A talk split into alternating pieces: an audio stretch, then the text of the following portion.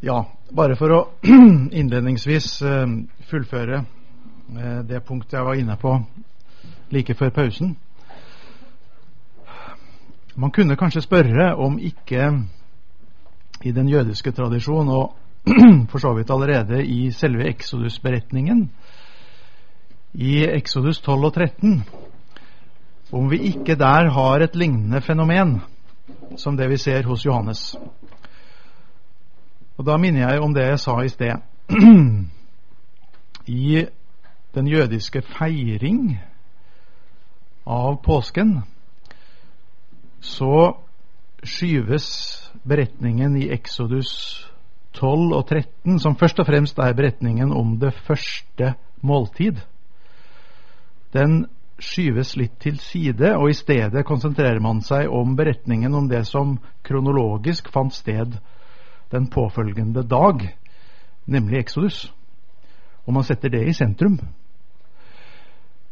Hvis dere nå leser Exodus 12 og 13 og videre utover, så vil dere kanskje se at i selve Det gamle testamentets beretning så er det så å si en litt sånn oscillerende uklarhet om når skjedde egentlig Exodus. Eh, skjedde den om natten idet de spiste? Eller skjedde den den påfølgende dag? Det er vel neppe noe tvil om at den skjedde historisk den påfølgende dag, men det, det er så å si som om de to eh, begivenheter så å si skyves i hverandre eh, i beretningen. For måltidet ble feiret fullt påkledd, ferdig pakket og med stav i hånd. Eh, det er som om de står på spranget eh, til å begynne å gå. Men de feirer det om natten, og de begynte neppe å gå før dagen etter. Eh, men liksom, ikke sant, de to begivenhetene skyves så å si i hverandre uh, i tid. Fordi det påsken handler om, er ikke seg selv, men det er Exodus. Uh, litt sånn tilsvarende hos Johannes. Uh, det kristne eukaristi handler om, er ikke eukaristiens innstiftelse, er ikke måltidet selv, men det er det at Jesus døde på korset. og i Johannes evangeliet skyves de så å si i hverandre eh, kronologisk på tilsvarende måte som i Exodus-beretningen. Altså kunne det eh, være det fenomenet vi står overfor. Eh, la meg til slutt som en fotnote eh, henvise til en artikkel av Richard Bokem. Og hvis ingen av dere har oppdaget Richard Bokem, så gjør jeg dere uttrykkelig oppmerksom på han. Han er en av de mest spennende, syns jeg, eh, spennende eksegeter for tiden. Richard Bokem. Han, eh, det kan jeg gjøre.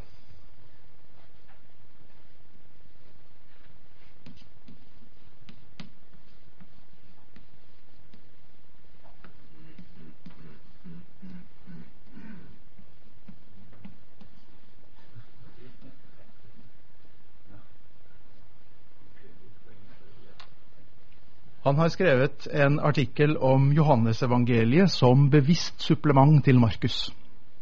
Han skriver for øvrig på en stor Johannes-kommentar for tiden. Johannesevangeliet som et bevisst supplement til Markus. Et veldig spennende synspunkt, som jeg synes han leverer gode, meget gode argumenter for. Eh, hans uh, synspunkt er kort og godt at Johannes-evangeliet forutsetter Markus-evangeliets beretning som kjent når Johannes begynner å fortelle. Han, han forutsetter at hans lesere kjenner Markus-evangeliets fortelling.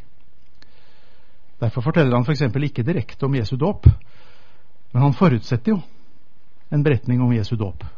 Den ene dagen vet Johannes ikke hvem Jesus er. Den neste dagen sier han 'Jeg så ånden komme nedover ham som en due'. Altså Her er det noe som er forutsatt, men som ikke er fortalt. Og Tilsvarende i kapittel 3 hos Johannes. Dette skjedde før døperen Johannes var kastet i fengsel. Der kobler han seg direkte inn på, på Markusevangeliets åpning. Etter at Johannes var kastet i fengsel, dro Jesus til Galilea og begynte å forkynne. Altså Der begynner Markus. Så alt det Johannes har fortalt til da, gjør han uttrykkelig oppmerksom på. Alt dette jeg nå har fortalt, skjedde før Markus begynner å fortelle. Um, og Da ble det jo også spennende dette her med fraværet av en innstiftelsesberetning for nattvern hos Johannes. Uh, kan det være tilsvarende der? Han forutsetter den, som kjent, og han gjør ikke noe veldig uttrykkelig forsøk på å omdatere eh, nattverdinnstiftelsen, men han uttrykker seg typologisk på en sånn måte at Jesu død og eh, eukaristien så å si skyves i hverandre. Eh, kronologisk på tilsvarende måte som i Exodus-beretningen i Det gamle testamentet. Kunne det være en måte å se det på? Kanskje.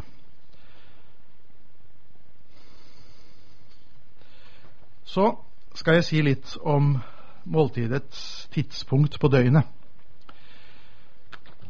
Eh, det er jo ingen tvil om at eh, det jødiske påskemåltid fant sted om kvelden. Det fant til og med sted etter solnedgang, ifølge forskriften i, i Exodus 12. Så det er det ingen tvil om at til å begynne med så ble Og det er det heller ingen tvil om når det gjelder nattverden, eukaristien. Den ble til å begynne med feiret om kvelden fordi eukaristien var en del av dagens hovedmåltid, og dagens hovedmåltid spiste man på kvelden. Når arbeidsdagen var slutt. Det var da man spiste det store måltidet, det var da man spiste seg mett. Det gjorde man ikke på morgenen, det gjorde man ikke midt på dagen, det gjorde man om kvelden. Da spiste man seg mett.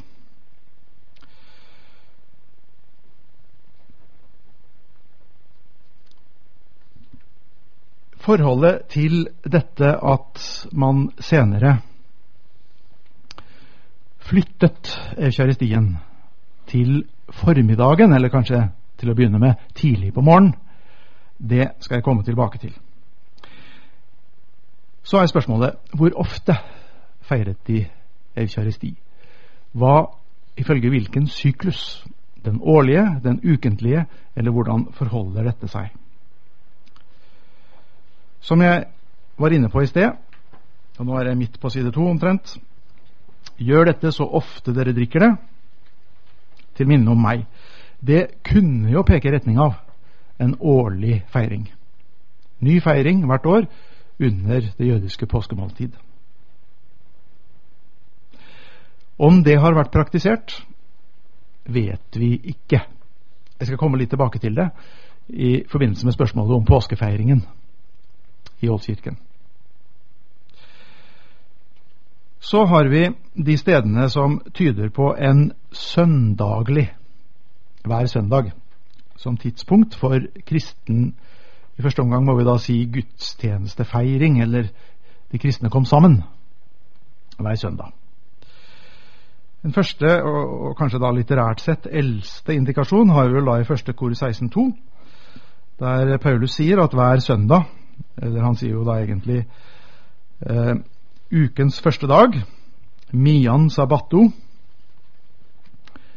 Der betyr sabbat uken. Ikke sabbaten, men uken. Det er den andre betydningen av ordet sabbat. Det kan ofte bety uke.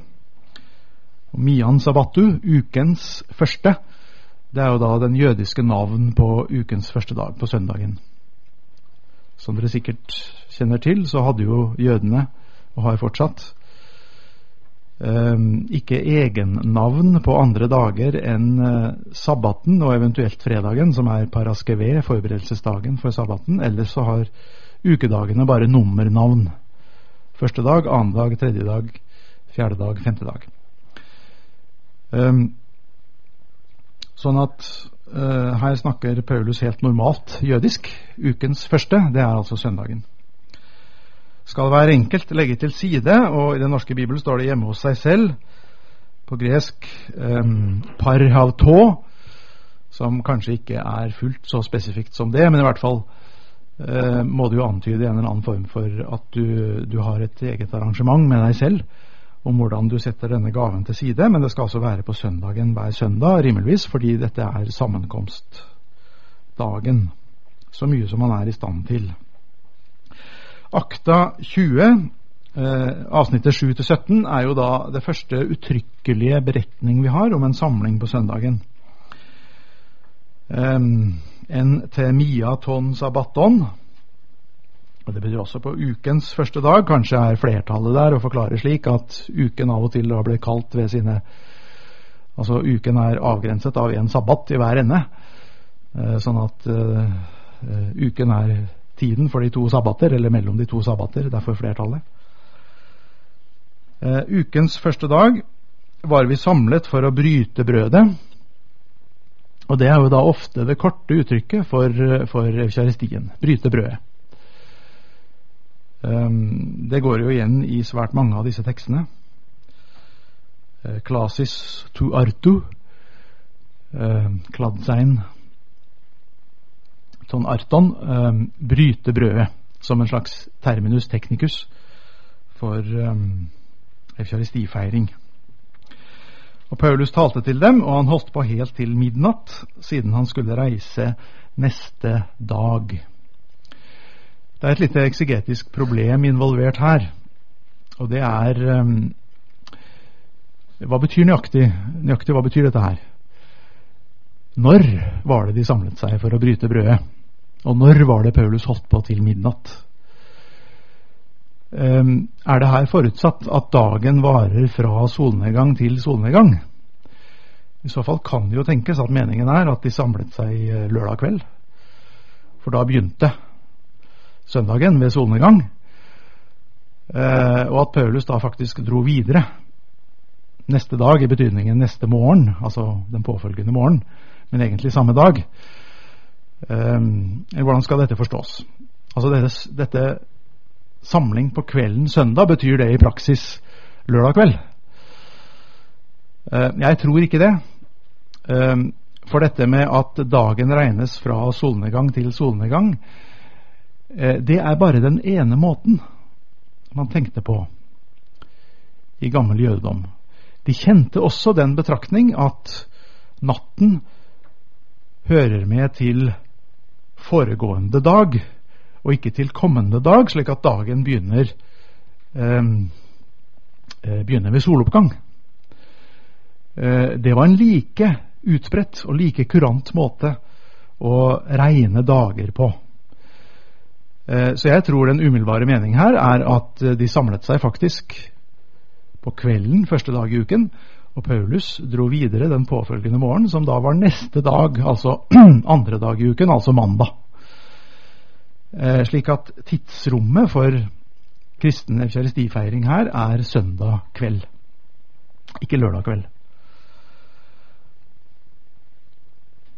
Så har vi åpenbaringen 1.10, eh, der vi for første gang eh, møter uttrykket um, Kyriake hemera, Herrens dag. Eller Vi har jo iallfall ikke på norsk noe adjektiv for ordet herre. Har de det på dansk? Nei. Um, så vi, vi, sliter litt med oversettelsen. Akkurat som i den ikenske credo, der um, der det også sies om ånden i tredje artikkel at er, den er Og der er det adjektivet. Um, den er kyriakos. Den er herrelig. Um, og det er det uttrykket som er brukt, altså. Den herrelige dag. Eller vi må jo da si Herrens dag. Um, og jeg tror vel at på tross, på tross av alle jeg sagt alle adventisters protest, så kan det neppe være noe tvil om at den ukedag som er i bildet her, det er søndagen. Uh, uh, Didaché der har vi et språklig pussig uttrykk. Eh, kyriake Kyriu. Eh, litt sånn pleonastisk, ikke sant? Eh, herrens herredag. Eh, der må vel forklaringen antagelig være den at kyriake, hemerra, allerede er blitt en så fast preget terminus at uh, du kan si altså kyriake i betydningen um, ukedagen, altså i betydningen søndagen. Og så eh, blir dette Herrens søndag, eller hvordan du nå skal oversette det. Herrens herredag. Eh, men det må bety at kyriake allerede nå har blitt i den grad en fast preget terminus at um, dette ble ikke opplevd som språklig pussig eller, eller uh, opplevd som helt kurant. Om vi, som vi ville sagt Herrens søndag. Altså Herrens ukedag. Um, og da skal dere samles, står det, for å bryte brødet og for å evkjaristere. Um, for å feire evkjaristi. Kanskje sikter uh, det siste evkjaristi spesielt til, til, vinen, slik at du her har et dobbeltuttrykk som omfatter brød og vin, eller kanskje er det en slags uh, hendiadioin, altså et slags uttrykk der du uttrykker én sak ved et dobbeltuttrykk. Uh, to, to uttrykk for å feire nattvær. Altså hver søndag. Men hvordan skal man tenke seg denne overgangen fra et årlig måltid til en ukentlig feiring? Da tenker jeg at akta 246 kanskje gir oss nøkkelen.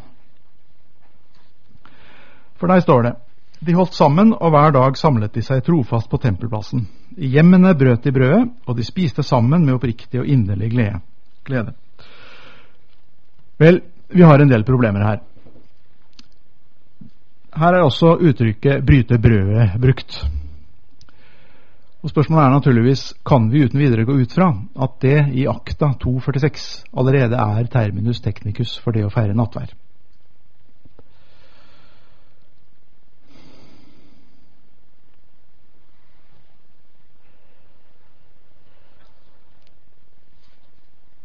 Tja Jeg er vel tilbøyelig til å tenke det. Um, hva skulle poenget være med å si at de spiste hver dag? Uh, det gjør man jo vanligvis. Um, så la oss nå forutsette at det sikter til en eller annen form for eukaristifeiring. Og det finner jeg i utgangspunktet ikke utrolig på noen måte, men kanskje snarere ganske naturlig. Og da tenker jeg som følger eh, Hvordan skal vi forestille oss at skal vi si, stemningen, atmosfæren, mentaliteten var hos den første kristne menighet i dagene etter påske og pinse? Altså Skal vi uttrykke det litt forsiktig og si at det har vært en ganske usedvanlig eh, stemning og atmosfære som da rådet. Hva kan de ha tenkt? Hva kan de ha tenkt? Altså om uttrykket 'realisert eschatologi' noen gang skulle kunne være en treffende beskrivelse på det de mente seg å oppleve, og den tid de mente å leve i, så må det jo ha vært da. Det står for meg som umiddelbart innlysende. De må jo ha tenkt at nå er endetiden definitivt en realitet. Nå er det kort tid, så vil Herren åpenbare seg i herlighet. Det er kort tid. Nå er han oppstått, nå er han intronisert ved Guds høyre hånd. Nå kommer han meget snart for å opprette Guds rike. Hva må de da ha tenkt var naturlig med hensyn på sin tilvante påskefeiring? Det må jo på sett og vis ha vært å si at ja, nå lever vi i den eschatologiske fullbyrdelse av påsken som vi hele tiden har ventet på. Altså nå Hva gjør vi nå? Nå feirer vi kontinuerlig påske. Nå er det påske hele tiden. Så det med daglig eukaristi, det kan jeg veldig lett forestille meg. Som på sett og vis det eneste naturlige.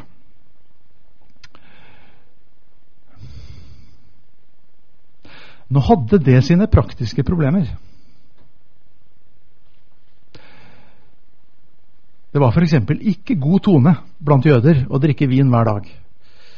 Vin drakk du på sabbaten, og helst ikke for ofte ellers. Vin var festdrikk. Det var ikke, det var ikke på den måten eh, nødvendigvis hverdagsdrikk. Iallfall ikke vin i sånne mengder at det påvirket deg på noen måte.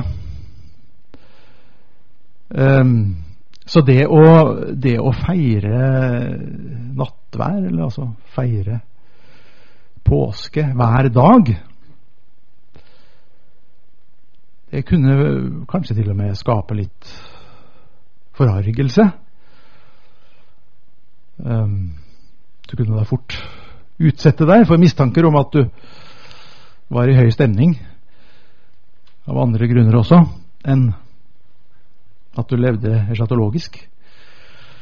Um, det er jo noe, ikke sant, i, i evangeliene, dette her med, med, overfloden av vin. Bryllupet i Kana og sånn. Det var jo enorme mengder. Og, og um, også i oldkirkelige tekster så er det noe med at i, endetiden så, så, er det ikke måte på hvor mye druer og vin det skal være. Um, dette kan jo fort ha, ha blitt et slags sånn uh, sømmelighetsproblem. Midt blant andre litt mer nøkterne jøder i Jerusalem som ikke trodde på dette her. Um, og så er det jo dette med hva var, hva var, det absolutt nye, hva var det helt oppsiktsvekkende som de kristne hadde, og som ingen jøder hadde? Det var jo søndagen. Det var oppstandelsens dag. Det fins ingen presedens i jødedommen for å si at søndagen første dag i uken, er den største av alle dagene. Det er dagen som Herren har gjort. Det er den store dagen. Det er fremfor noen av ukens dager den dagen vi skal feire.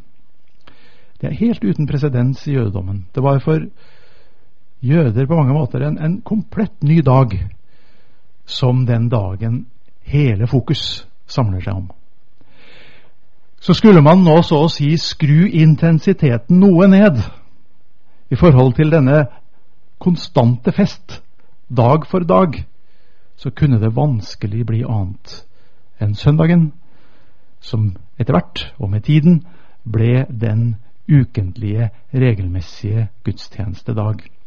Det syns jeg på sett og vis også er lett å forstå. Lett å tenke seg. Det måtte bli søndagen, det måtte bli Jesu oppstandelsesdag, som var dagen da de kristne samlet seg til sin ukentlige feiring av Jesu oppstandelse.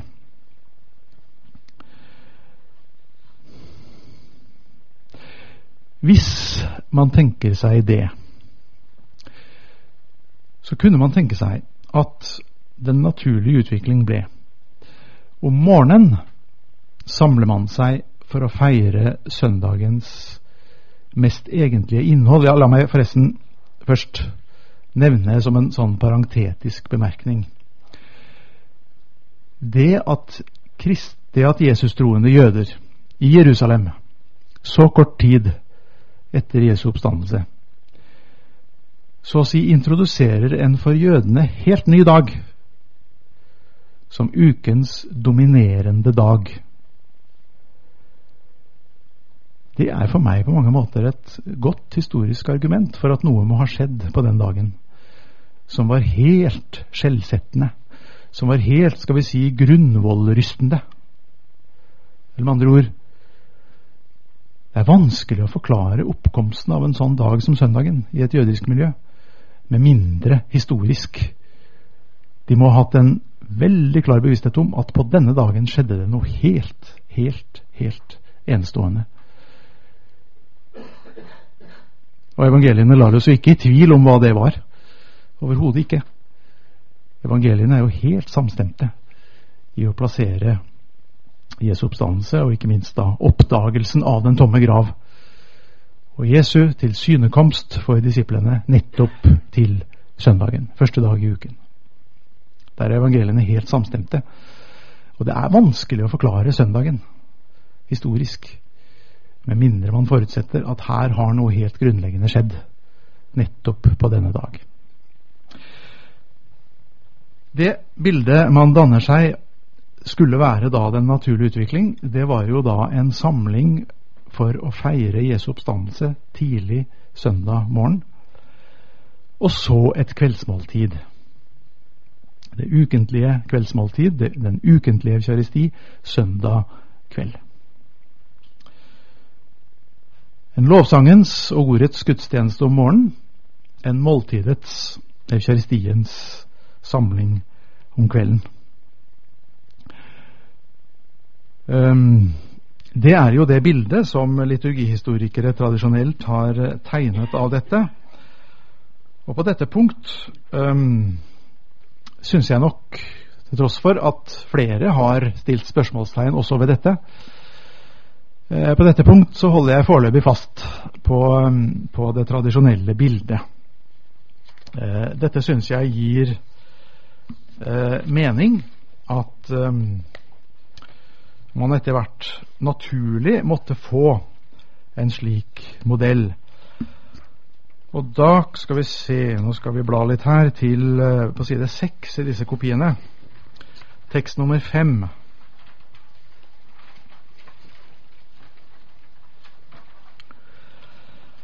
Der har vi en um, uavhengig, en outsider, som um, forteller oss hva han hadde erfart om den kristne gudstjeneste sånn uh, omkring um, 110 etter Kristus.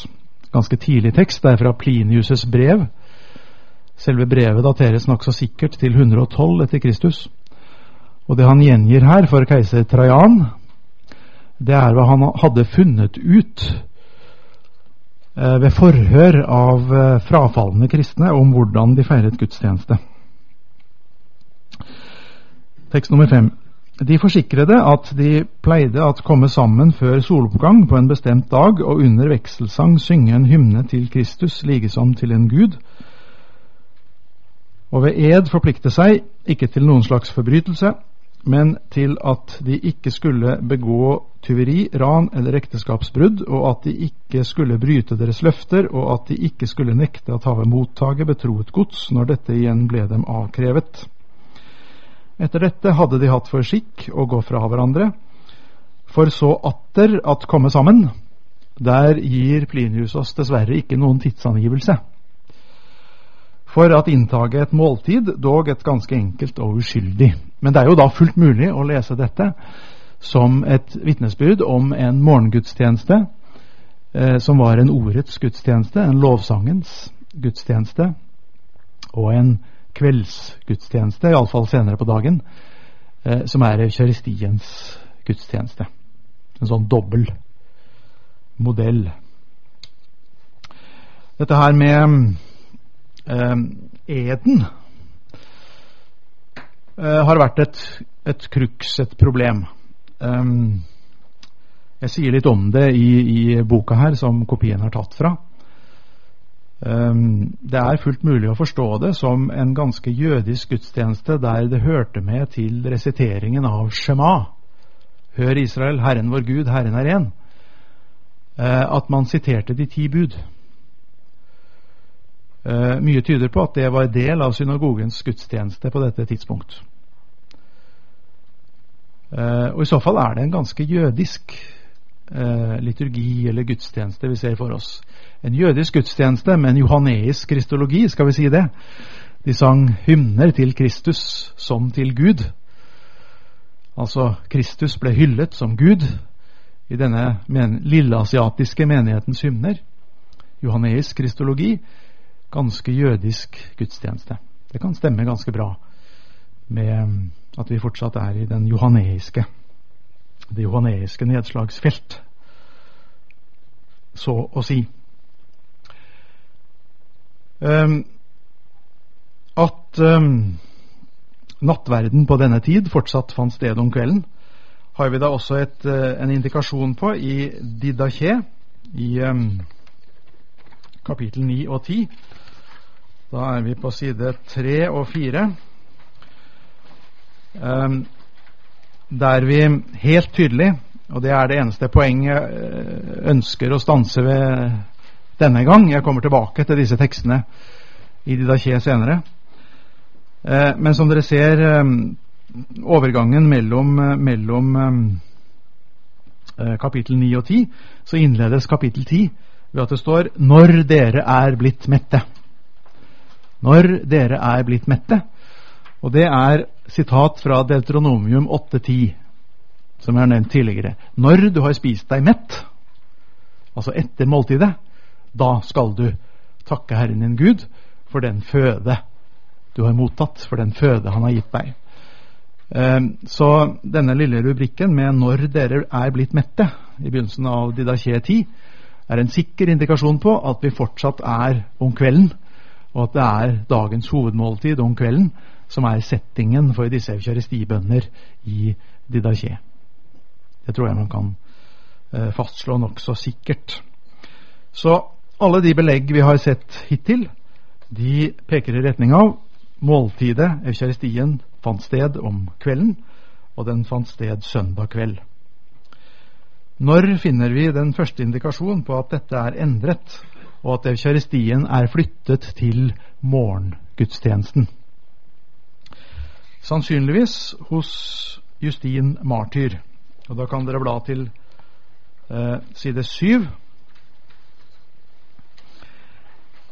Um, der har vi først um, tekst nummer seks, som ikke er komplett gjengitt her, men dere har det viktigste her.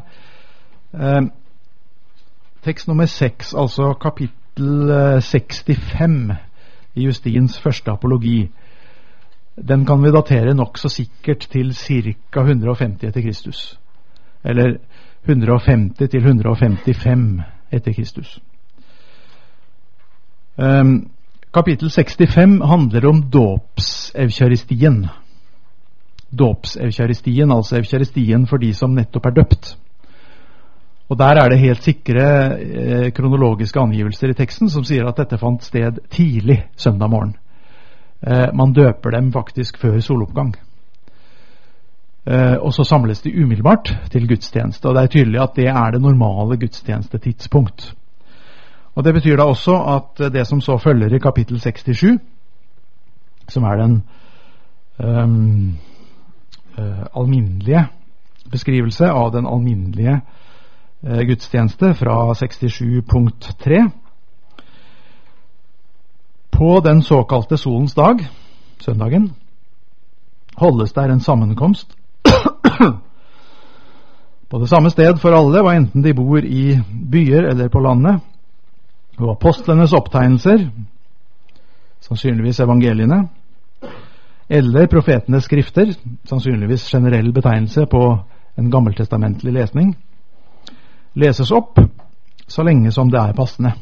Sannsynligvis lectio continua, Eh, enda fortsatt. Senere ble det jo avgrensede perikoper.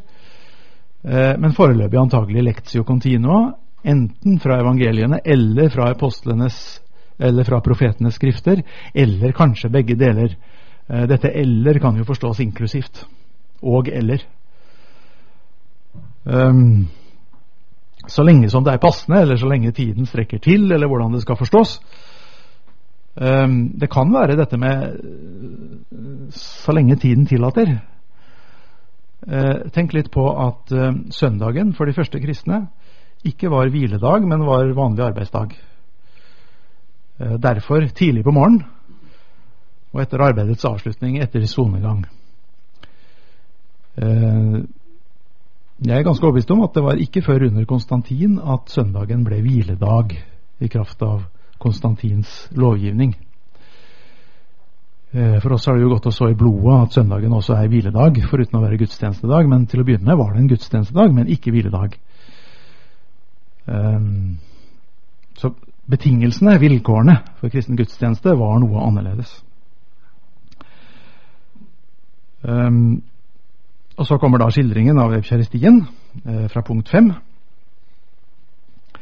Ja, Først eh, får vi høre litt om preken i punkt fire. Dernest, efter at den, den der leser, er holdt opp, formaner og oppfordrer forstanderen i en tale til etterligning av disse smukke forskrifter. Det er Justins måte å omtale prekenen på. Eh, med andre ord, prekenen er i utpreget grad parenetisk. Ikke sant? Parenetisk preken. Og Det svarer veldig godt til de eksempler på, på oldkirkelige prekener som vi har bevart fra tidlig tid. De er i utpreget grad parenetiske. Mens det er ofte da påskegudstjenestene, eller det du kunne kalle liksom de store festgudstjenestene eh, på kirkeårets hovedhøytider, de er mer skal vi si, belærende dogmatiske. De, de, de utfolder eh, evangeliet, budskapet, hovedsaken i evangeliet, mens liksom på de vanlige skal vi si, grå søndagene så er det mye formaning i prekenen. Um, så reiser vi oss alle i fellesskap og oppsender bønner, og nå kommer altså den alminnelige kirkebønn. Og som vi sagde før, efter at vi har holdt opp med bønnen, frembæres brød og vin og vann, og forstanderen oppsender på lignende måte, og nå kommer evkjaristibønnen. Bønner og takksigelse. så meget som han evner, og folket gir sitt bifall ved at sige ordet amen. Og utdelingen og inntagelsen av det, der er blevet takket for, finner sted for enhver, og der sendes noe ved tjenerne til dem der ikke er til stede. Altså ved diakonene sendes de innviede elementer til de som er syke eller av andre grunner ikke kan være til stede under gudstjenesten. Med andre ord en gudstjeneste der ordets gudstjeneste og eukaristien er kombinert i en og samme gudstjeneste søndag morgen. Tidlig søndag morgen. Um, hva betyr dette for eukaristien? Det betyr den er ikke lenger innfattet i et virkelig måltid. Den er tatt ut av sin måltidssammenheng og er ikke lenger del av et virkelig måltid. Rent liturgisk måtte det nødvendigvis få konsekvenser for måten man feiret eukaristien på. Eukaristibønnen var i utgangspunktet en takkebønn for maten, ikke sant? Det var et virkelig måltid. Man takket for mat man hadde spist seg mett på. Eh, slik var det ikke lenger. Så En rimelig antakelse ville da være at eukaristibønnens preg av å være en bønn der man takker for mat man har blitt mett av, måtte nødvendigvis nedtones. Til gjengjeld ville det være en naturlig utvikling ikke sant, at man snarere fokuserer på den åndelige gave, betydningen av det man har spist, ville fokuseres sterkere. Altså Man takker ikke først og fremst for noe man så å si har puttet i munnen, men man takker først og fremst for det som det innebærer og betyr, det man nå har mottatt. Altså at man takker for frelsen i Kristus i, i eukaristibønnen. Um, man slår sammen bønnen for vin og brød, eller brød og vin. Man takker for begge deler i én bønn. Før hadde man takket for brødet før måltidet og for vinen etter måltidet. Nå slår man det sammen. Man slår sammen brød og vin i én bønn. Og sånn eh, ser man av denne rent praktiske eh, endring som skjer, at eukaristien flyttes ut av sin måltidssammenheng. Det måtte nødvendigvis få ganske gjennomgripende konsekvenser for den rent liturgiske utforming av nattværliturgien. Altså det vi kanskje føler av og til som et slags tap ved vår måte å feire nattvær på, som måltid betraktet, er det relativt spinkle greier. Og det, det føler vi ofte på, ikke sant. Altså, du setter deg til bords, men blir du veldig godt betjent? Nei, i grunnen ikke. Det er ikke noe å bli mett på. Det var det jo opprinnelig, ikke sant. Um, det var fattet inn i et måltid der du faktisk ble mett. Um, og Sånn sett så, så, så, skjer denne skal vi si, stilisering av måltidet der egentlig det reelle måltidet forsvinner. Den skjer altså ganske tidlig. Uh, den skjer egentlig ved denne overflytting fra kveld til morgen. Og var en uunngåelig konsekvens av det.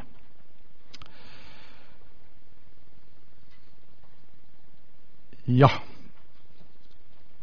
Det var så langt jeg rakk i dag om evkjørestiens tid. Da skal jeg si noe helt kort i morgen om påskens tid, og hvordan man forholdt seg til påsken. For det vi nå har sett, egentlig, det er jo at for de kristne så feiret de på sett og vis påske hver uke. Altså de feiret påske hver uke. De feiret påskens begivenheter hver søndag.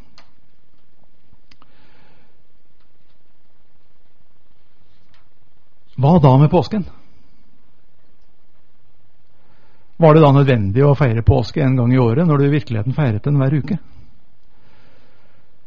Eller med andre ord når og hvordan forholdt de kristne seg på hvilken måte til jødisk påskefeiring?